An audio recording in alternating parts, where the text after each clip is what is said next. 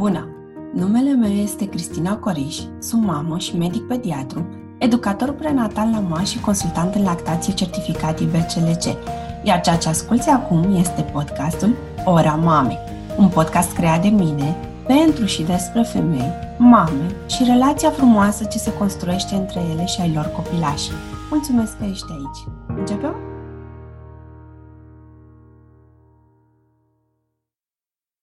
Bine v-am uh, regăsit, uh, dragi ascultători, la un nou episod. Astăzi îl avem alături uh, de noi pe domnul dr. Marius Romila, medic ginecolog renumit printre mame pentru promovarea nașterii vaginale în România. Împreună cu dânsul am ales să discutăm despre sarcină, nașterea, fie că vorbim despre cea vaginală, fie de cezariană.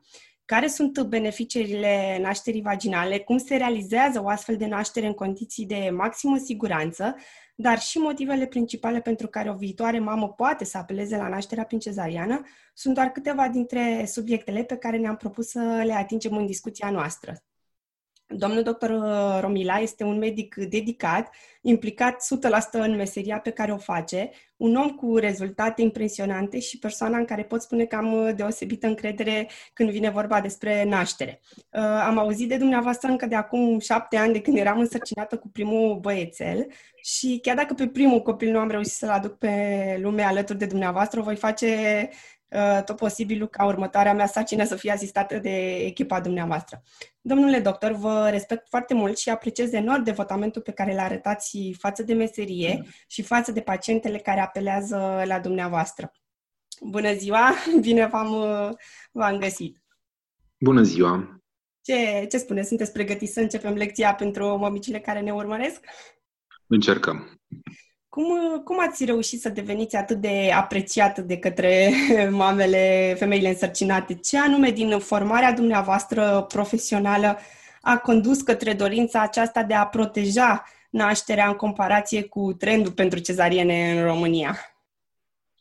Uf, întrebare dificilă așa. Nu știu, cred că vine din uh, aprecierea firescului și um, probabil și din cauza asta orientarea asta naturală sau văzută de extremist naturală. Eu o consider doar uh, fiziologică și susțin tot ce înseamnă fiziologică.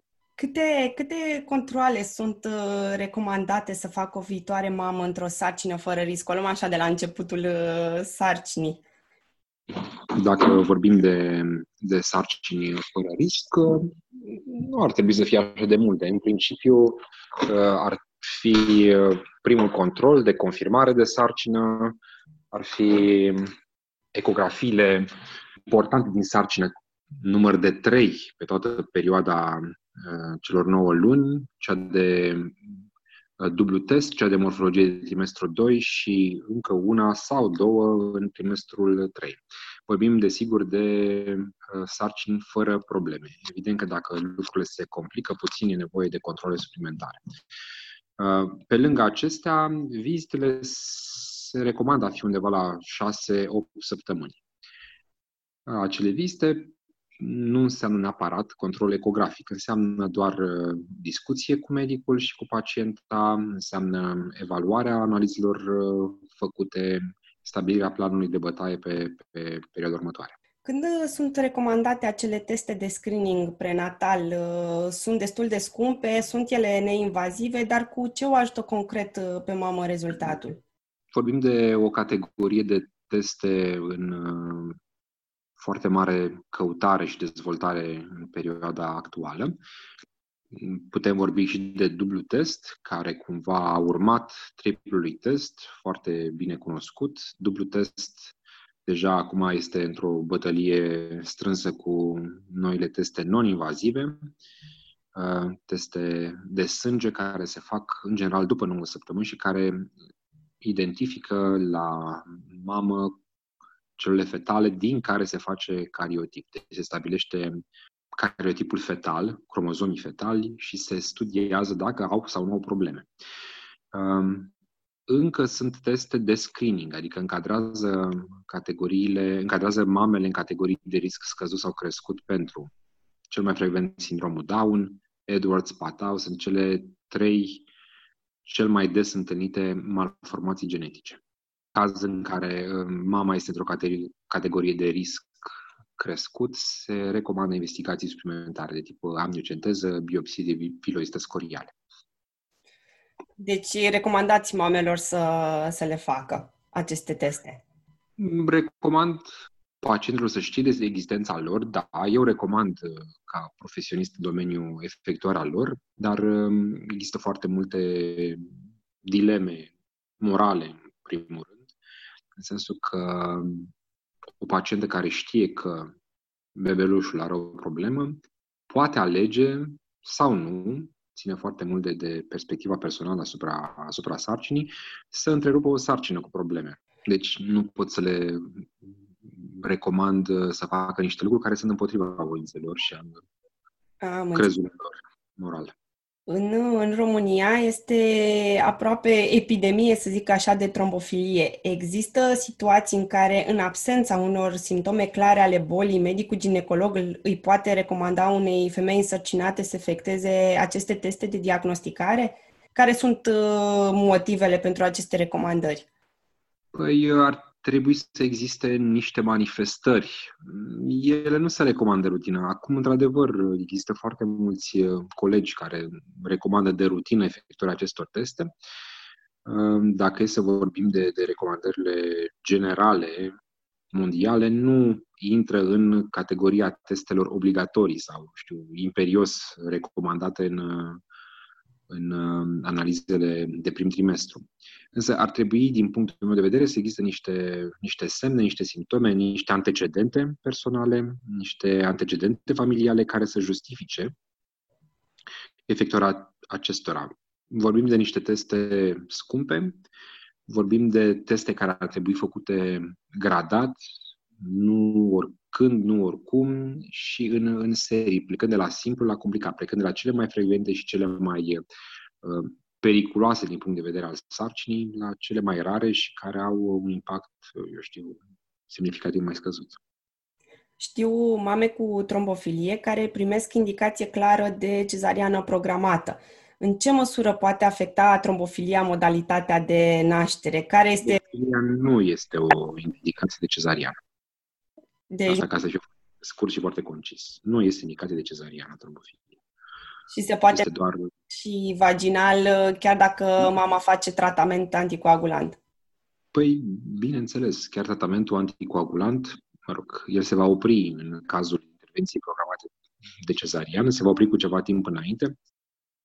Intervenția cezariană uh, din start presupune un risc hemoragic mai mare decât îl, îl are o naștere naturală, drept pentru care și uh, tratamentul anti, anticoagulant e nevoie să fie oprit cu ceva timp înainte. Operația cezariană de asemenea presupune o imobilizare sensibil mai prelungită decât la nașterea, uh, sau semnificativ prelungită față de nașterea naturală, ceea ce predispune la tromboză, adică imobilizarea generează apariția unor, poate genera apariția unor uh, cheaguri, care generează tromboza, o complicație severă. Trombofilia reprezintă tot un, un apetit al corpului pentru a genera trombi. Da? Deci cumva sunt uh, ca mecanisme patogenetice similare și ca efecte uh, similare. Deci, trombofilia ca atare nu este în primul rând o indicație de cezariană. Cezariană ca atare poate asocia suplimentar un risc de tromboză. Cine și când decide cum va decurge nașterea? Mm, cum va decurge nașterea, numai Doamne, Doamne. În principiu, putem să apreciem că o naștere poate fi fără probleme sau, mă rog, fără probleme vizibile sau anticipabile. Dar ce se întâmplă efectiv în cursul, unei, în cursul unui travaliu nu, e, nu poate fi știut dinainte oricând există posibilitatea apariției unor complicații care să modifice cursul firesc al, al nașterii. Vă întreb pentru că, de exemplu, sunt uh, mame care la 20-30 de 20-23 de săptămâni de sarcină li se spune direct uh, programarea pentru cezariană și de asta poate că intră în conflict cu ce-și doresc ele cu adevărat. Desigur, există situații uh, care contraindică din start nașterea naturală. Vorbim de placentă previa, da? care din start contraindică nașterea naturală. Vorbim de prezentații distogice, adică o prezentație care nu poate fi compatibilă cu nașterea naturală. Dar, în general, acestea sunt uh, lucruri care apar mai târziu în sarcină și pot fi mai precis estimate în ultimul trimestru. O placentă previa în primul sau al doilea trimestru nu înseamnă că va, fi, va rămâne așa. Deci de aceea trebuie o evaluare mai precisă, mai aproape de termen. Dar sunt și situații, nu știu, de exemplu, e nevoie de, sau mama are o patologie care contraindică poziția de naștere naturală sau contraindică um, travaliul prin efortul pe care îl, presupunem. Și atunci, da. Sau copilul are o problemă medicală care va trebui rezolvată într-un cadru organizat și atunci programarea nașterii este esențială. Da, sunt situații uh, punctuale și rare uh, din punct de vedere practic. Uh, de exemplu, am văzut o statistică că în România rata cezarienilor este mai mare de 60%. De ce există acest decalaj imens între numărul de nașteri naturale din România și nașterile naturale din afara țării? Păi, uh, din, uh, a spune eu, din comoditate și medicală și a pacientei, care de multe ori preferă să ia altcineva decizia pentru ea. Medicii preferă și ei, de asemenea, să nu fie, um, știu, solicitați în afara programului de lucru. Și de multe ori cezariana dă mirajul uh, unei intervenții mult mai controlabile și uh, mai sigure. Dar, uh, la fel, nu este un lucru cu care să fiu în totalitate de acord. Mai sunt uh, totuși femei dornice să nască natural în România? Ați Sigur, da, și, nu puține. În uh, ultimii ani? Um, nu știu dacă este o creștere. Mi-e greu să zic că nu pot raporta decât la, la experiența mea, ceea ce evident nu e scalabil la nivel uh, național, dar sigur există o informare mai, uh, mai atentă a, a mamelor legată de de sarcină legat de modul în care poți să naști și sper eu și o orientare mai mult către natural. Tocmai datorită acestui decalaj din ce în ce mai multe mame se gândesc să nască acasă cu ajutor specializat lângă ele sau nu. Dumneavoastră ce părere aveți despre această alegere? Mi se pare că sistemul nostru nu e chiar uh, foarte bine pregătit pentru așa ceva. Uh, în niciun caz nu încurajez nașterea naturală acasă, fără un cadru medical uh, acolo. Sistemul și infrastructura noastră lasă oarecum de dorit, așa încât în cazul uh, apariției unei urgențe e esențial ca mama și copilul sau mama în travaliu să ajungă repede la un spital unde pot primi ajutor medical de specialitate. Uh, multe femei sunt speriate de procedurile standard din uh, spitale referitor la naștere. Avem protocoale pentru nașterea vaginală, cum este în cazul cezarienii, se știu toți pașii din înainte? Sigur. Bine, sunt protocoale uh, și naționale care vin de Ministerul Sănătății și există, desigur, și particularități legate de, de fiecare spital în parte. Dar da, există protocoale există protocole. Pentru că știu femei care vin și li se bagă din start perfuzie cină, nu se ține cont de dilatația la care se află și este cam pe bandă rulantă. Toate protocoalele medicale au și o componentă umană și lasă și posibilitatea medicului curant să ia decizii. Evident, deciziile trebuie să luate de comun acord.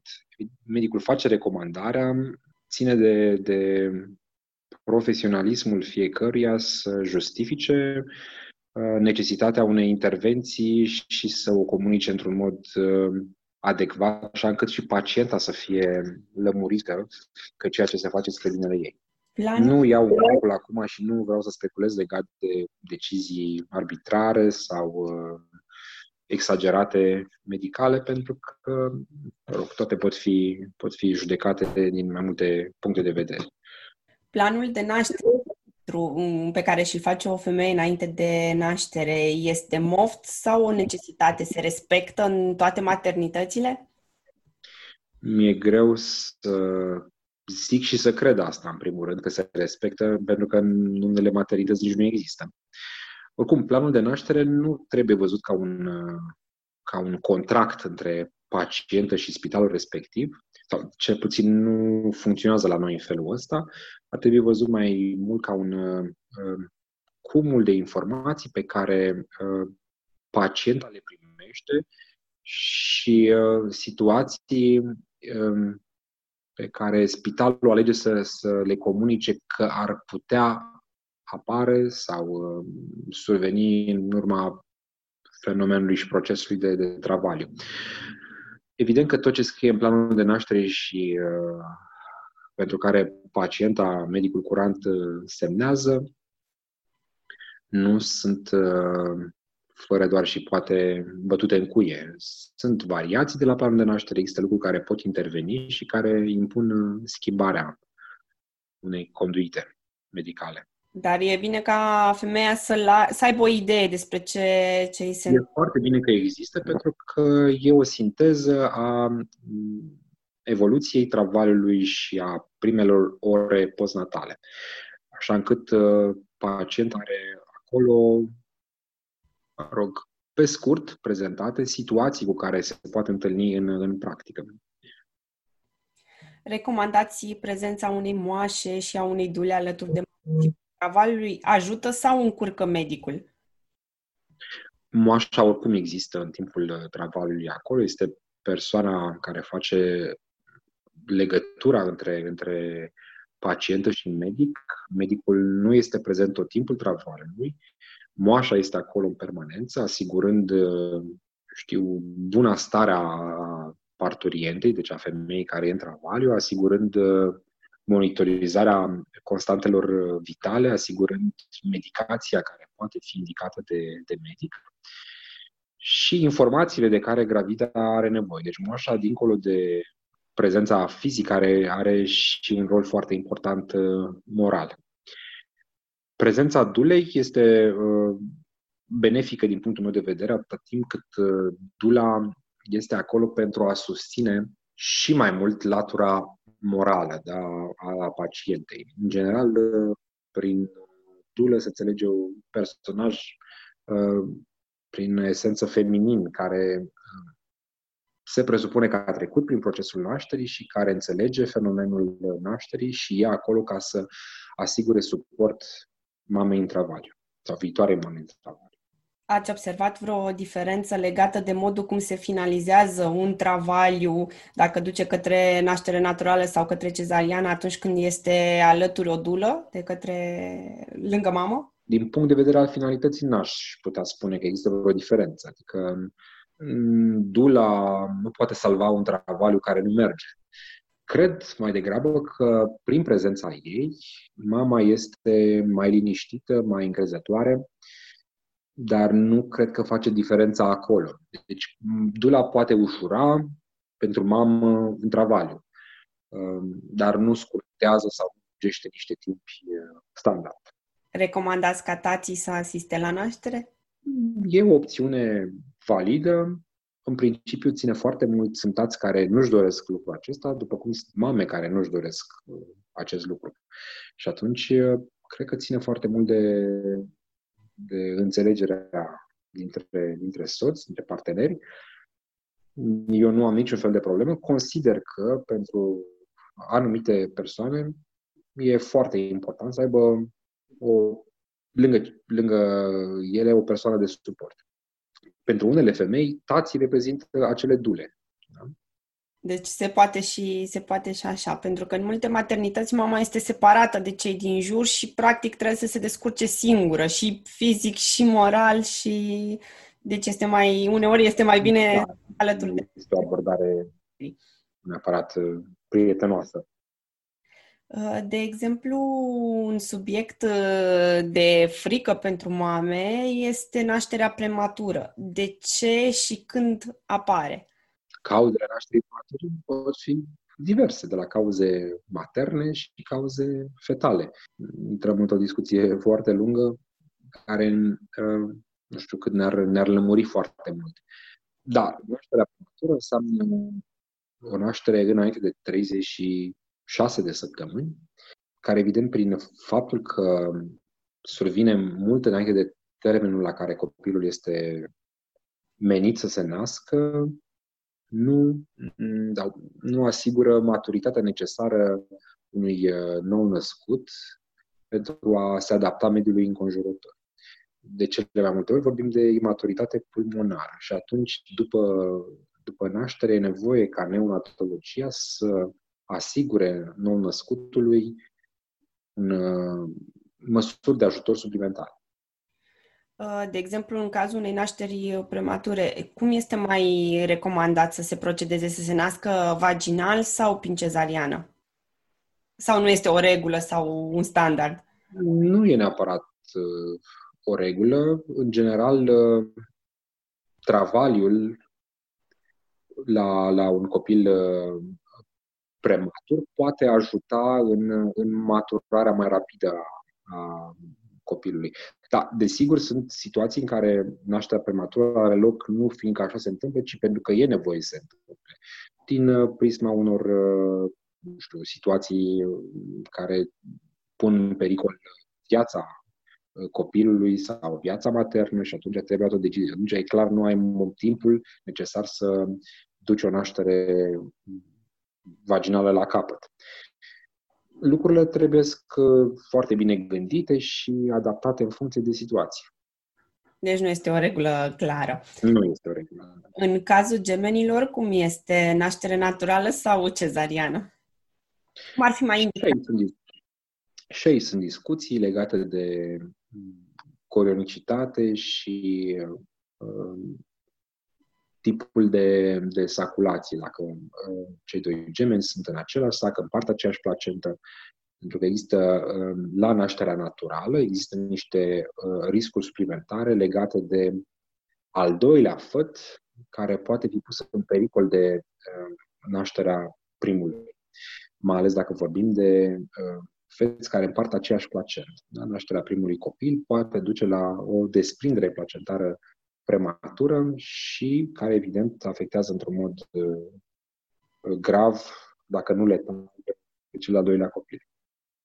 Până la ce vârstă gestațională se recomandă să așteptăm uh, declanșarea nașterii naturale? În principiu, 42 de săptămâni este limita uh, superioară, dar limite care se adaptează și în funcție de, de situația locală și de starea fetală. Ce propunere aveți dacă nașterea nu se declanșează până la termenul acesta? Există și metode de a inducerea, induce nașterea naturală sau îi se propune mamei direct uh, cezariană? Există și metode de a induce nașterea naturală, la fel corelate cu situația locală. Dacă avem uh, uh, colul pregătit sau nu, dacă poziția fetală este avantajoasă, dacă situația placentei la fel permite în, în travaliu, dacă rezervele metabolice fetale sunt suficiente pentru a duce la capăt un travaliu. Uh, se, se poate ca o mamă să nască totuși uh, vaginal și natural în siguranță în România? Sau o să iasă cu traume, să zic așa, emoționale? Dacă nu este natural? Da. Sau nu am înțeles întrebarea. Dacă... Desigur că poate să nască. Sunt atâtea femei care au născut natural și pentru care experiența nașterii este una foarte bună. Ce, ce proceduri realizați în mod uzual în timpul uh, travaliului? Mm, ce înțelegeți prin proceduri? Uh, de exemplu, perfuzie, uh, epiziotomie. Nu sunt fanul epiziotomiei. Există situații care indică epiziotomia. Perfuzia, în general, se recomandă în cazul unei gravide care trece printr-un travaliu nevoios și care are nevoie de ori de mm, reîncărcare hidrică, ori de um, nutrienți, da, vorbim de glucoză sau uh, electroliți, sau și pentru situațiile în care e nevoie de o stimulare a travaliului. Uh, legat de anestezia epidurală, poate să afecteze finalul nașterii? Anestezia peridurală, conform ultimelor uh, informații în, din, din această zonă, nu afectează uh, finalul nașterii. Există niște speculații legate de momentul în care ar trebui făcută, pentru că o epidurală prea timpurie omoară un travaliu incipient, o epidurală foarte uh, tardiv montată uh, de asemenea poate da niște probleme legate de momentul expulziei. De la mamele cu care lucrez, aflu că deși au fost lăsate să încerce să nască vaginal, li se spune după 4-5 ore de lipsa progresului travaliului că nu mai au cum să nască natural și că ar fi indicată operația prin cezariană. După câte ore aproximativ putem vorbi de o lipsă a progresului travaliului, astfel încât să nu fie motiv de cezariană? Standard se descriau uh, două ore de situație identică. Da? Deci dacă între două examinări cu un interval de două ore situația era identică pe prezența unor contracții, uh, vorbeam de lipsă de progresie a travaliului. Mm, recent nu se mai discută despre așa ceva. În principiu se acceptă și perioade mai mari în care travaliul să nu evolueze, dar uh, toate trebuie gândite și prin prisma stării de bine evident că medicul ginecolog trebuie să aprecieze toate, toate variabilele din, din travaliu, de la starea mamei, starea fetală, progresie, resurse și terapeutice și, mă rog, situații neprevăzute care pot să, să modifice puțin tot planul inițial. Cezariană la cald sau cezariană la rece? Există riscuri diferite? Cezariană la rece are riscul prematurității fetale, cel mai mare risc al cezariei la rece. Da? Pentru că nu e greu să apreciezi care este termenul de, de maturitate al unui uh, copil uh, aflat în burta mamei. Cezariana la cald e clar uh, benefică sau este clar indicată, vorbim de cazurile generale, există și situații particulare care impun din start cezariana la rece. Dau un exemplu de placentă previa. Nu putem aștepta o placentă uh, previa, debutul unui travaliu pe o placentă previa care predispune la riscuri foarte mari atât pentru mamă cât și pentru păt. Multe, multe mame sunt traumatizate de experiența unei nașteri uh, prin cezariană, o percep ca un eșec personal și rămân cu dorința aceasta neîmplinită de a naște vaginal. Descoperă la următoarea sarcină că există și varianta nașterii vaginale după cezariană. Este un subiect tabu pentru mulți medici ginecologi. Este posibil astfel de naștere în România? Sigur că da, este posibil și se practică. Ce îi împiedică pe medici să fie pregătiți pentru așa ceva ca pro- practică uzuală pentru a doua naștere? Pentru nașterea după cezariană. Da. Adică, păi, cred că, doilea în primul rând, este indicat... Cutuma, da, cutuma generală, că uterul cicatricial indică din start o naștere prin prin uh, cezariană. Și pentru foarte mulți, lipsa unui uh, cadru care să încurajeze și să mm, asigure, nu știu, confortul psihic necesar pentru a încerca astfel de naștere. Cât timp trebuie să treacă de la o cezariană pentru a putea încerca? Un an jumate este recomandat Uh, și cine poate să nască astfel? Adică orice femeie însărcinată cu al doilea copil, al doilea, al treilea copil, poate să încerce nașterea asta în vaginală după cezariană? În principiu, da. Acum depinde și care a fost motivul pentru prima cezariană. Dacă prima cezariană a, a avut ca indicație uh, nu știu, motivație medicală care pe timp nu s-a modificat, da? e clar că nici a doua naștere nu va fi altfel. Sau... Deci sunt multe situații care trebuie discutate. Ce riscuri uh, sunt prezente la nașterea vaginală după cezariană? Riscul cel mai, uh, știu, incriminat este ruptura uterină. mod real, riscul statistic este undeva de 0,6-0,7%. Și cum își poate da seama o mamă mm, că este în pericol, o mamă în travaliu care își dorește să nască vaginal după cezariană? E vreun... Păi, asta este, în primul rând, rolul doctorului, care să poată decela dacă apare o complicație sau nu. Mama cel mult poate să simtă niște dureri, poate să remarce o sângerare, poate să uh, remarce o activitate fetală particulară, ori hiperactivitate, ori din potrivă hipoactivitate. Dar medicul trebuie să discearnă între toate aceste semne cât sunt ele acceptabile în cursul unui travaliu firesc și cât sunt uh, patologice. Și evident, prin uh, monitorizările fetale să-și poată da seama dacă este vorba de o suferință fetală sau nu. Cât uh, de informații considerați că sunt viitorii părinți, cel puțin cu cei cu care lucrați despre naștere, indiferent de felul ei, cât și despre întreg procesul din jurul, din jurul nașterii? Se informează, sunt deschiși? Da, cei mai mulți sunt uh, foarte bine informați. În general, uh, persoanele cu care am interacționat uh, au această aplecare pentru a afla mai multe legate de sarcină și uh, vin cu cu informații de cele mai multe ori extrem de precise. Considerați că avem uh, nevoie de educație prenatală în România, la fel cum este în alte, în alte țări? Avem nevoie de educație în general și prenatală, desigur. Uh, recomandați cursurile prenatale? Au ajută pe mamă sau în cursul medicul când mama vine cu diverse... Evident, contează foarte mult uh, unde sunt făcute, cu cine sunt făcute, ce fel de informații Uh, primește gravida la, acea, la acele cursuri. Ce, ce ați recomanda? La ce ar trebui să fie atent o femeie înainte de a decide cum își va naște copilul și unde? La, dacă vorbim de, de decizia legată de loc, da?